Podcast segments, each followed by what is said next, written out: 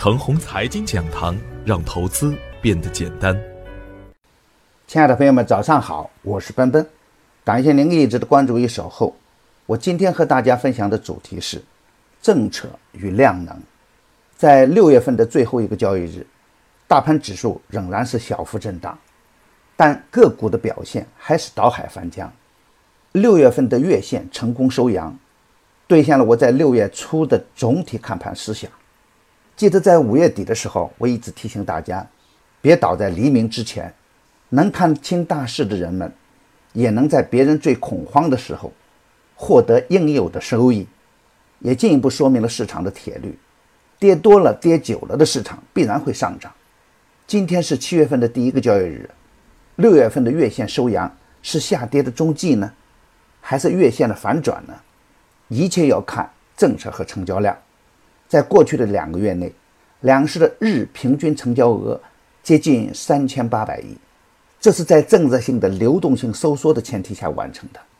偶尔出现了成交量的放大，不是激动就是恐慌，而激动大概率带来的都是风险，而恐慌过后呢，市场大概率又出现的是机会。也就是说呀，大盘在震荡磨底的阶段，在增量资金不足的前提下。不要对后市抱有不切实际的幻想，而另一个方面呢，经过长期的震荡，很多优质的个股又在底部慢慢积蓄着向上的力量，所以啊，超跌反弹和优质个股的补涨行情是发展的主要方向，特别是涨价概念和中报业绩大增的底部优质个股，更是稳稳的震荡向上。五月和六月的行情有两个明显的变化。首先是没有出现特别妖的大妖股，喜欢追涨杀跌的人们最受伤。以前的两板成牛、三板成妖的个股没有了市场，游资的日子也越来越难过。政策的监管收到了初步的成效，市场的风格也慢慢向价值投资转向。而市场的另一个变化是，超跌不一定会反弹，靠庄家讲故事在市场中苟且偷生的股票没有了市场。我们看到的另外一个景象是，市场中的百元股涨了还涨，而市场中的低价股反而是跌了还跌。特别是六月二十七号，港股中的仙股出现了暴跌，也进一步打破了个别赌徒的暴富梦，说明一个股市中应该盛行的一条铁律：有价值的股票才有市场，优质的底部蓝筹才是未来投资的主要方向。也就是说。不管公司的大小，首先要看有没有成长性，其次要看有没有业绩。行业龙头最容易吸引资金的关注，符合政策发展方向的个股才有大市场。市场在悄悄地发生着改变，不能用老的思想看待变化后的市场。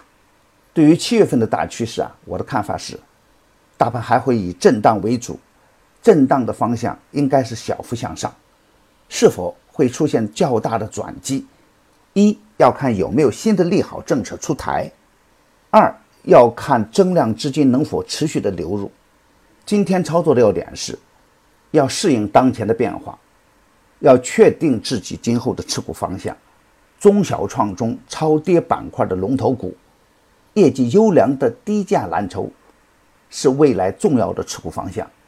中线趋势走好的优质个股，耐心的持股待涨。我们要明确的是，当前是震荡的市场，震荡市场的操作策略是低吸高抛，底部刚启动的可以抢，但不能反弹一段时间以后再去追涨，可以追在起涨的拐点处，不能追在大坑的边缘上，错过了就等它回调，做错了坚决止损。前期点评的个股，在逻辑没变的前提下，继续的持股差价。逢回调关注金和生物，我的观点只是我个人的观点，盘中涉及的个股只为说明我的观点，不构成推荐。如果与您的观点不一致，您说了算。买牛产成长秘籍的课程，有精选的群服务赠送，那里有一线的操盘手实时在线答疑，还有精选的股票提供参考。别忘记加小组的 QQ：二七五四七六五九八。他会邀请您加入陈红财经飓风工作室直播间。亲爱的朋友们，您的点赞、转发与打赏，都是我每天努力的动力源泉。也愿我的努力能为您提供可靠的信息资源。明天我还会在陈红财经讲堂与您继续分享财富盛宴。